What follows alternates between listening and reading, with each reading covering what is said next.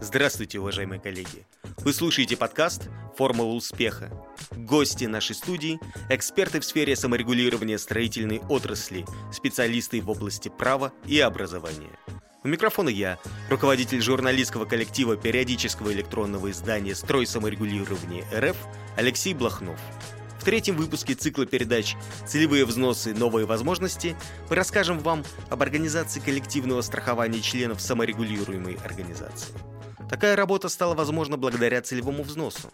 Подробнее о коллективном страховании участников СРО рассказал главный специалист инспекции Ассоциации СРО ОПСР и СРО ОРПД Андрей Витальевич Иродов. Андрей Витальевич, здравствуйте. Добрый день, а, наши слушатели. Всех приветствую. Итак, первый вопрос. Какими были предпосылки для введения данного взноса?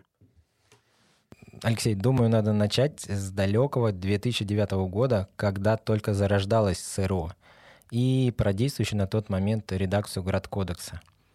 Им был установлен определенный размер взноса в комиссионный фонд, и он составлял минимум 500 тысяч рублей для проектировщика, 1 миллион рублей для строителей, что даже на сегодняшний день является весьма внушительной суммой. Уменьшить данный взнос позволял наличие системы страхования, э, предусмотренной самим же этим кодексом. Имея такую систему, обязательные взносы составляли уже соответственно 150 и 300 тысяч рублей. Поэтому основной предпосылкой для введения взноса на страхование было снижение финансовой нагрузки на членов СРО.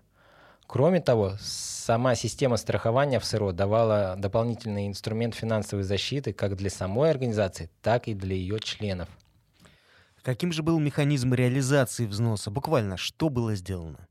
Применяли, как и всегда, метод проб и ошибок и искали наилучший продукт на рынке страхования.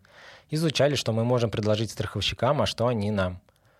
После многолетней работы выбор был сделан в пользу реализации только коллективного страхования как наиболее оптимального инструмента финансовой защиты. Хотя вначале вот мы использовали комплексный подход. И индивидуальное страхование у нас было, и коллективное.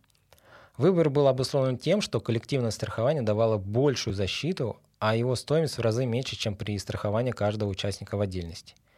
И нельзя сказать, что ассоциация остановилась на достигнутом в отношении страхования. Нам необходимо было продолжать искать и создавать такие продукты, которые обеспечивали бы наибольшую пользу для СРО и его участников. Нужно было учитывать рост стоимости услуг по страхованию, а также изменение численного состава ассоциации. Ведь после роста в 2011-2012 году произошел спад в численном составе. Вот вспомните, в 2017 год произошло большой отток организаций. Э, в тот год полностью поменялся принцип, кому надо состоять в СРО строительной отрасли. И еще произошла регионализация в строительных СРО. Поэтому в плане страховой премии мы стали менее привлекательны для страховщиков. В результате всего этого э, СРО перешло от прямых договоров страхования с, со страховыми компаниями к работе с ОВС, с так называемыми обществами взаимного страхования. С 2018 года в качестве страховщика ответственности членов ассоциации было выбрано ОВС «Страховой дом Платинум». Это наш первый опыт работы с подобными структурами.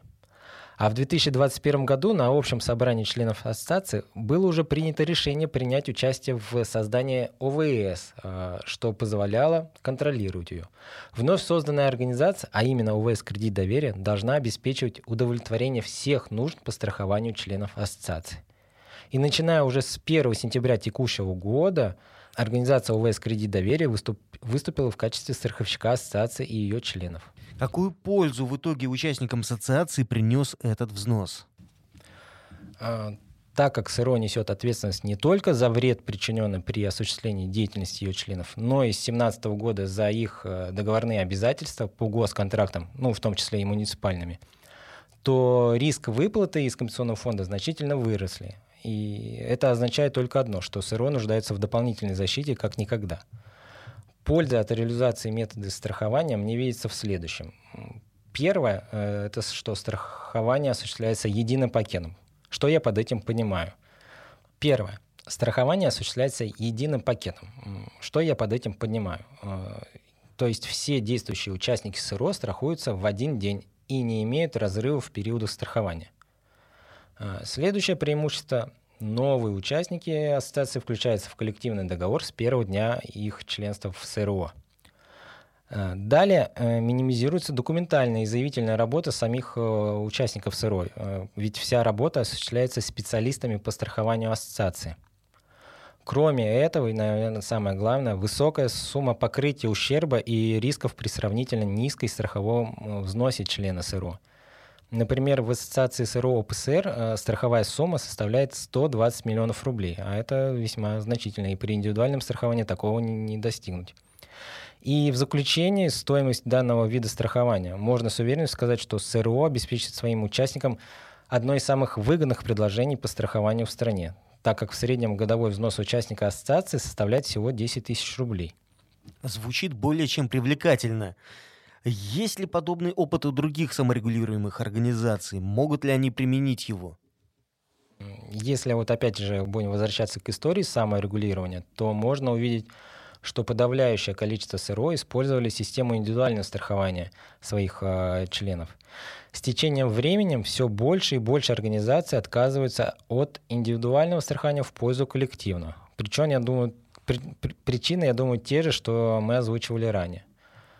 Что же касается механизма работы через общество взаимного страхования, то таких, скорее всего, в стране нет. По крайней мере, нам они неизвестны. Сейчас есть конкретная ОВС, а именно кредит доверия, который работает с нашими ассоциациями, а именно саморегулируемыми организациями в строительстве. Ее опыт в страховании могут использовать и другие СРО. А, более того, могут не тратить ресурсы на поиск или создание своего ОВС, а уже заключать э, договор с данной организацией. Андрей Витальевич, большое спасибо за ответы на вопросы. Э, я очень рад, если они помогут э, в вашей деятельности. Более чем, благодарю вас. Да, спасибо. Уважаемые коллеги, сегодня мы узнали, что именно коллективное страхование членов саморегулируемых организаций является не только наиболее оптимальным инструментом финансовой защиты, но и позволяет экономить средства. В следующем выпуске мы расскажем о добровольном взносе, который помог двум петербургским саморегулируемым организациям провести работу по перестройке процедуры контроля своих членов. Отметим, что это стало необходимым в связи с изменениями градостроительного кодекса Российской Федерации, которые вступили в силу 1 июля 2017 года. Пишите нам на infosobaka.srogazeta.ru и предлагайте темы подкастов, задавайте вопросы. Нам очень важны ваше мнение и предложения. Смотрите, слушайте, читайте. Мы продолжаем диалог.